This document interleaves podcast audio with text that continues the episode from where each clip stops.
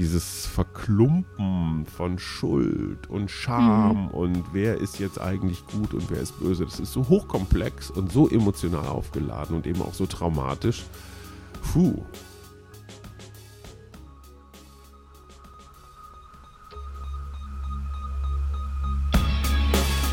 In guter Verfassung.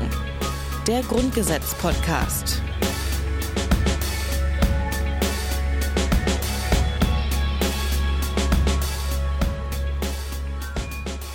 Hallo und herzlich willkommen zum Szene- und Style-Podcast in guter Verfassung.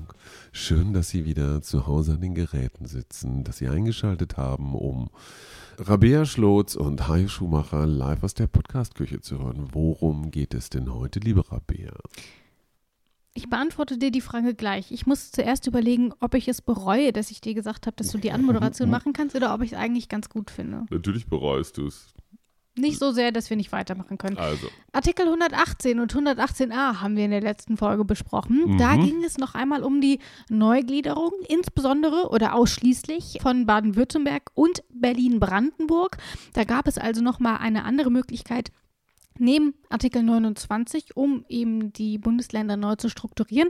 Das hat man insbesondere deswegen gemacht, weil man dann doch das Gefühl hatte, dass gerade diese Südwestfrage, Mhm. ähm, also die Frage um, wie soll es mit Baden-Württemberg weitergehen, dann doch als sehr dringlich empfunden hat. Und Ja. deswegen hat man hier quasi nochmal eine Sonderregelung geschaffen.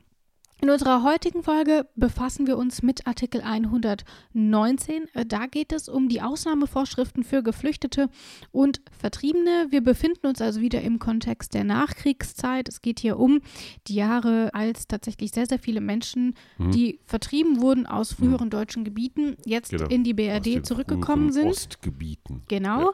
Und was da in Artikel 119 genau drin steht, da hören wir jetzt rein. In Angelegenheiten der Flüchtlinge und Vertriebenen, insbesondere zu ihrer Verteilung auf die Länder, kann bis zu einer bundesgesetzlichen Regelung die Bundesregierung mit Zustimmung des Bundesrates Verordnungen mit Gesetzeskraft erlassen. Für besondere Fälle kann dabei die Bundesregierung ermächtigt werden, Einzelweisungen zu erteilen. Die Weisungen sind außer bei Gefahr im Verzuge an die obersten Landesbehörden zu richten. Wie man das heute macht, äh, damit werden wir uns gleich noch beschäftigen. Zunächst aber wollen wir uns doch mal die damalige Situation anschauen. Ähm, Ich glaube, wir können schon mal festlegen, der Artikel, so wie er dort drin steht, ist heute überflüssig. Deswegen Mhm. vielleicht erstmal zur Einordnung. Wir befinden uns, das habe ich eben schon gesagt, in den 50er Jahren. Die Mhm. Rede ist hier natürlich von den Vertriebenen, die während des Dritten Reichs ihren Wohnort verlassen mussten und dann eben auch nach Kriegsende dann vertrieben wurden von ihrem früheren Wohnort. Und um für diese Menschen einen Weg zu finden, damit sie in Deutschland wieder ein Zuhause finden können, hat man diesen Artikel 119 ins Grundgesetz aufgenommen. Und vielleicht mal zur Einordnung. Es geht hier um 14 Millionen Menschen. Mhm. Also, das sind wirklich einmal Nordrhein-Westfalen fast, ja. Ja.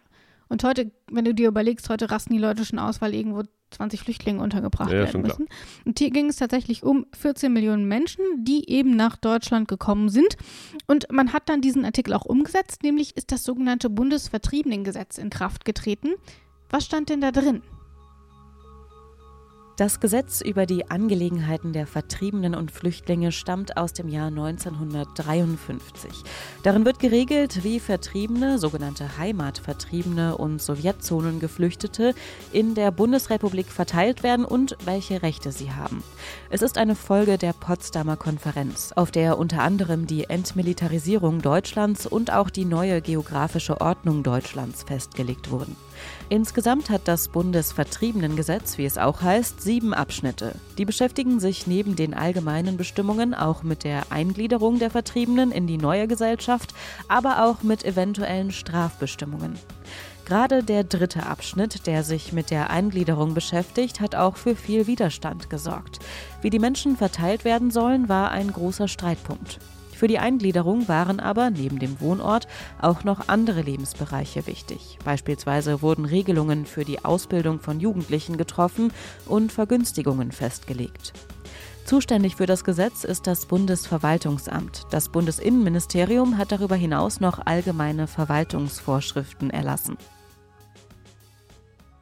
Damit man mit diesem Gesetz überhaupt etwas anfangen konnte, musste natürlich zunächst geklärt werden, wer überhaupt als Vertriebener gilt. Und Mhm. das wurde in diesem Gesetz auch gemacht. Ich habe mir das mal angeschaut und da ist zum Beispiel in Paragraph 1 Absatz 1 geregelt, wer ein Vertriebener ist. Nämlich Vertriebener ist, wer als deutscher Staatsangehöriger oder deutscher Volkszugehöriger seinen Wohnsitz in den ehemals unter fremder Verwaltung stehenden deutschen Ostgebieten oder in den Gebieten außerhalb der Grenzen des Deutschen Reiches nach dem Gebietsstand vom 31. Dezember 1937 hatte und diesen im Zusammenhang mit den Ereignissen des Zweiten Weltkrieges infolge Vertreibung, insbesondere durch Ausweisung oder Flucht, verloren hat.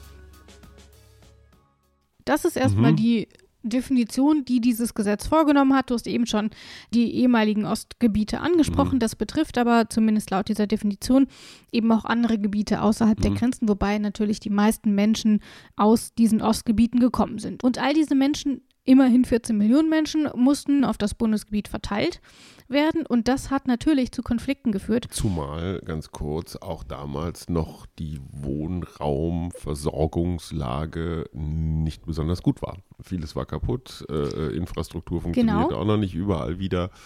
Und insofern war das eine ganz schöne Leistung. Ähm, ganz kurz nur ein historischer Exkurs bis in die heutige Zeit. Dieser, dieser vertriebenen Status Mhm. hat ja tatsächlich bis heute eine politische Dimension. Der Bund der Vertriebenen, Schrägstrich Erika Steinbach, war über Jahrzehnte in der CDU eine echte Macht.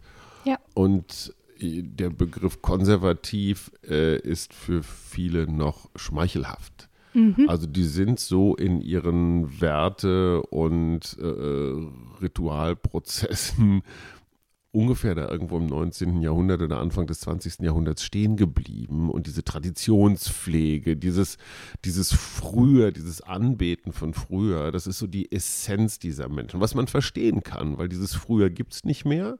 Im Wesentlichen Moskau, Russland, Sowjetunion haben die Heimat kaputt gemacht oder geklaut.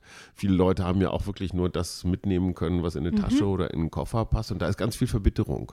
Und diese Verbitterung ist von Generation zu Generation weitergegeben worden. Und äh, daraus entsteht natürlich ein Weltbild. Ne? Daraus entsteht vielleicht nicht unbedingt eine dolle Westbindung, aber auf jeden Fall eine große Ostablehnung. Und äh, wenn man sich heute anguckt, dass eine frühere Vertriebenenbund-Vertreterin wie Erika Steinbach heute bei der, mit der AfD doch höchst deutlich sympathisiert, dann sieht man, wie tief und alt und traditionell so manche Linien sind, die sich so durch Gesellschaften ziehen. Und natürlich waren die Vertriebenen niemand, die jetzt so super doll willkommen waren. Ja, okay, das waren welche von uns. Aber boah, äh, lässt du davon jetzt drei, vier, fünf in deine Bude rein? Also, ne, klar. Und ähm, insofern hat das bis heute äh, noch seine Bedeutung. Genau, die Situation heute hat natürlich auch viel mit den damaligen Geschehnissen zu tun. Aber wie war das denn damals eigentlich für diese Menschen, die aus ihrer Heimat vertrieben wurden und plötzlich irgendwo anders in Deutschland plötzlich ein neues Zuhause finden mussten? Man muss sich natürlich überlegen, da kommen tatsächlich erstmal Fremde. Man hatte sowieso schon das Image von den verlumpten Menschen aus den Ostgebieten.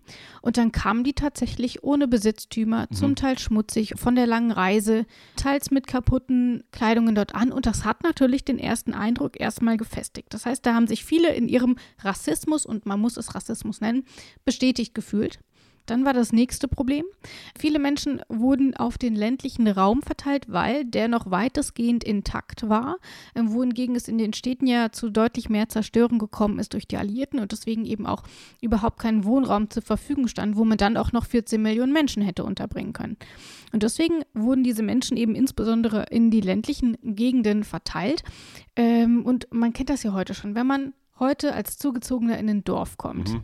Ist das schon schwierig. Und damals kamen sehr viel mehr Menschen und es herrscht auch eine ganz andere Grundstimmung, die tatsächlich von Rassismus geprägt war. Und dann hatten wir natürlich das Problem noch, wo sollten die Leute hin? Man konnte nicht plötzlich einfach Wohnraum aus dem Boden stampfen. Und deswegen waren die Menschen vor Ort auch teilweise verpflichtet worden, diese Mhm, Familien genau. bei sich zu Hause aufzunehmen. Aber das hat diese Situation natürlich noch deutlich Mhm. verschärft. Dann war es so, dass teilweise Katholiken in streng protestantische Ja. Regionen geschickt wurden Mhm. und umgekehrt. Und das ist für uns heute vielleicht nicht mehr so das Ding, ob jemand Protestant oder Katholik ist. War damals Großes Thema. Riesenthema. Und man kann das durchaus mit, äh, ich sag mal, mit dem mit Flüchtlingen vergleichen, die heute äh, Ja. zu uns kommen. Da gibt es auch tatsächlich große kulturelle und religiöse Differenzen. Mhm. Da ist dann auch wieder diese Frage, so, was wollen die hier? Ne? Sollen die doch, ja, und dann der zweite Teil des Satzes wird dann ein bisschen schwierig, weil deren Heimat halt einfach nicht mehr existiert. Aber dieses Flüchtlingsthema ist keines, was wir erst seit Anfang des 21. Jahrhunderts haben. Das ist, glaube ich, fast so alt wie die Menschheit, weil Flüchtlinge gab es immer irgendwo und der Umgang mit denen war nirgendwo wirklich leicht. Umso bemerkenswerter finde ich, dass diese 14 Millionen Menschen dann so über die Jahre sich, ja, wie auch immer, aber so in der, in der deutschen Gesellschaft eingefunden und niedergelassen haben. Und ich erinnere mich zum Beispiel noch äh, tatsächlich an meine Kindheit. Es gab da tatsächlich Menschen, die komische Namen hatten. Ähm, also die jetzt nicht Müller, Schulze, Lehmann, Schlotz, Schumacher hießen, sondern irgendwie anders, die auch komische Akzente hatten. Mhm. Da habe ich dann auf einmal so Günter Grass verstanden mit Masuren oder Siegfried Lenz, so zärtlich war Suleiken. Also dieses ganze, diese ganze Beschreibung von Gebieten und Kulturen, die mit dem Deutschland, in das ich reingeboren worden bin, überhaupt nichts zu tun hatten. Wichtiger Punkt, den du ansprichst, die Sprache. Ähm, in den Gebieten hat man Schlesisch gesprochen Genau. zum Beispiel. Und dann wurden die nach ist Norddeutschland geschickt. Dagegen ist sächsisch ein verständlicher Akzent. Genau. Ja. Und dann kommen die in irgendwelche Regionen, da wird platt gesprochen. Und deswegen ist es natürlich nochmal ganz, ganz schwierig. Was aber vielleicht dann auch ein bisschen dazu geführt hat, dass heute das Bewusstsein dieser vielen Schicksale ja tatsächlich im Geschichtsbewusstsein überhaupt keine Rolle spielt. Das ist eigentlich kein Thema, womit wir uns beschäftigen, wenn wir uns schauen, was ist eigentlich in der Nachkriegszeit Ja. passiert. Woran glaubst du liegt es, dass man sich mit dem Schicksal dieser Vertriebenen nur so ungern bis gar nicht beschäftigt? Also ich glaube, erstmals haben die Vertriebenen jetzt nicht so ein Rieseninteresse, das zu thematisieren, sondern das machen sie halt so, wenn dann unter sich, in Mhm. diesen klassischen, wahrscheinlich eher nostalgisch geprägten Versammlungen und Festen und sowas. Es ist natürlich auch so ein klein bisschen so ein, ah, so ein Thema, an das man sich nicht so gerne erinnert, weil mm, im Nachhinein wären wir vielleicht doch ein bisschen zugänglicher gewesen oder ein bisschen interessierter oder zugewandt. Also es ist ein bisschen peinlich, glaube ich, ne? Oder? In der, in der meinst, deutschen Vergangenheit, der Hm. Umgang.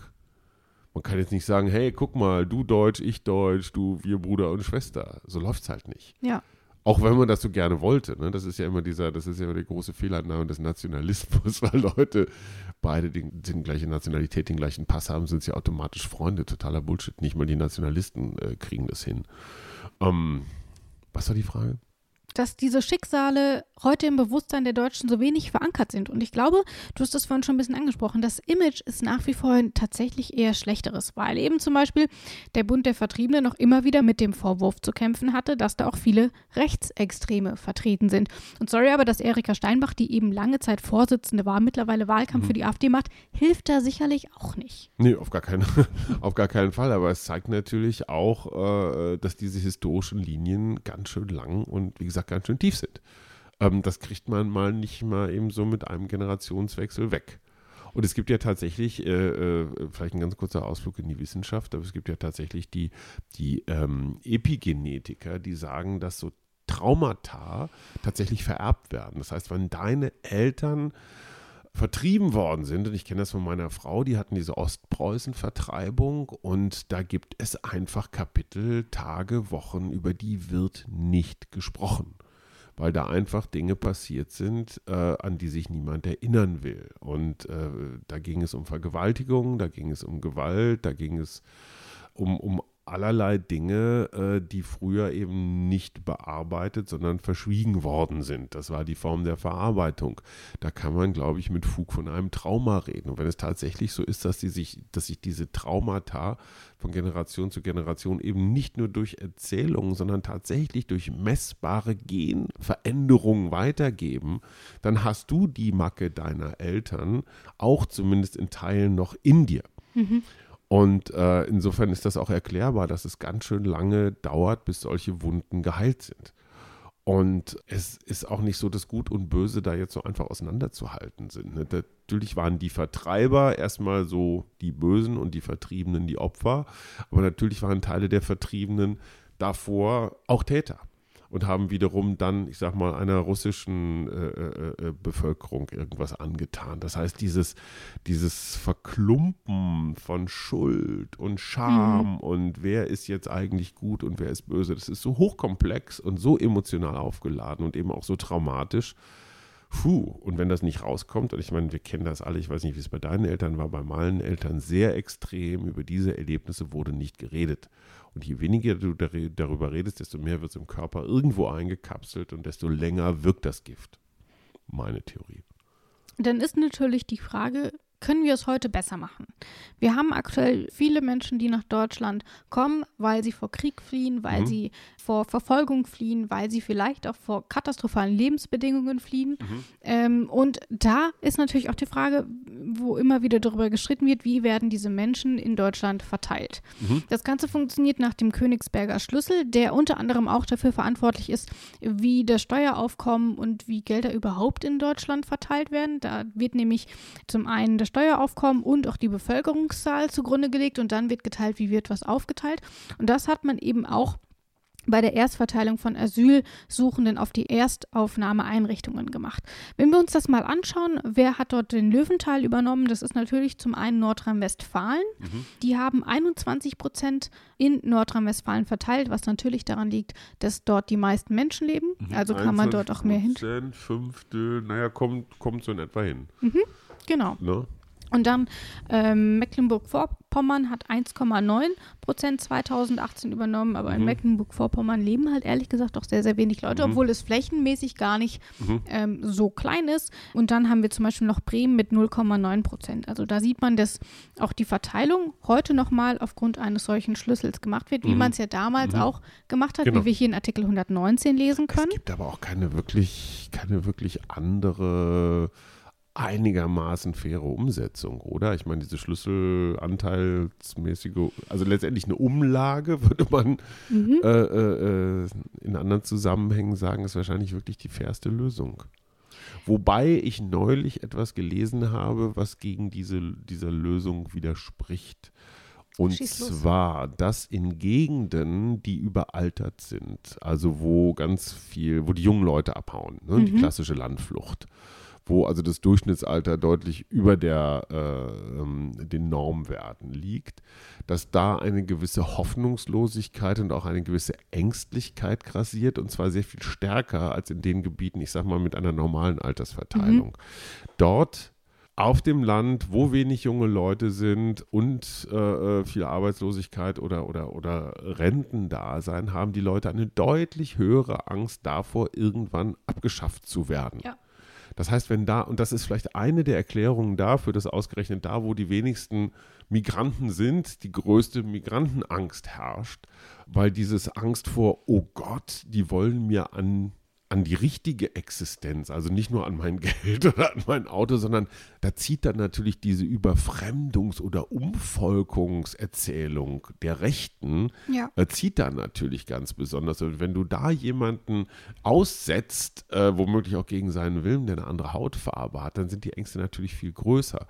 Was für mich wiederum dafür spricht, dass man Migranten vielleicht dort ansiedelt, wo sie willkommener sind. Mhm. Und es gibt tatsächlich unterschiedliche Willkommenslevels, sage ich jetzt mal. Es gibt ja zum Beispiel die Initiative Seebrücke, wo sich ähm, deutsche Städte als sicherer Hafen quasi mhm. gekennzeichnet haben, ja, ja. um dann eben zu sagen, wir können noch mal Geflüchtete aufnehmen. Ja. So zum und, Beispiel. und und insofern, mein Plädoyer fragt häufiger mal den, den Psychologen. Äh, mathematisch gesehen ist der Schlüssel, der Verteilungsschlüssel, je nach Bevölkerungsanteil, äh, klingt erstmal fair. Das heißt noch lange nicht, dass es funktioniert. Das heißt, der Schlüssel ist in diesem Bereich natürlich nicht perfekt, aber du sagst auch schon, ähm, es in irgendeiner Form anders zu lösen, ist natürlich nicht zwangsläufig weniger kompliziert. Ja. Das also zu den Vertriebenen und Geflüchteten nach dem Zweiten Weltkrieg, wie man sie verteilt hat und wie die Situation damals auch war und wie man das Ganze hat versucht zu lösen. Das haben wir in dieser Folge besprochen. In der nächsten Folge beschäftigen wir uns auch nochmal indirekt mit diesem Thema. Wir sprechen nämlich über den Lastenausgleich. Mhm. Und ähm, das ist, glaube ich, ein Begriff, den hört man heute ja wahrscheinlich nie mehr. Klingt so Ähm, ein bisschen wie Lastenfahrrad. So, ne? Ob es das ist und warum sowas im Grundgesetz stehen sollte, Ja. das besprechen wir in der nächsten Folge. Okay. Ähm, wir werden unter anderem mit Henning Bartelt sprechen. mhm. Er ist nämlich der Vizepräsident des Bundesausgleichsamts. Was das ist, was die machen und ob es was mit Fahrrädern zu tun hat, das hören wir in der nächsten Folge. Ich freue mich drauf und sage Spoiler Tschüss. eher nicht. Ich nicht. Tschüss. In guter Verfassung. Der Grundgesetz-Podcast.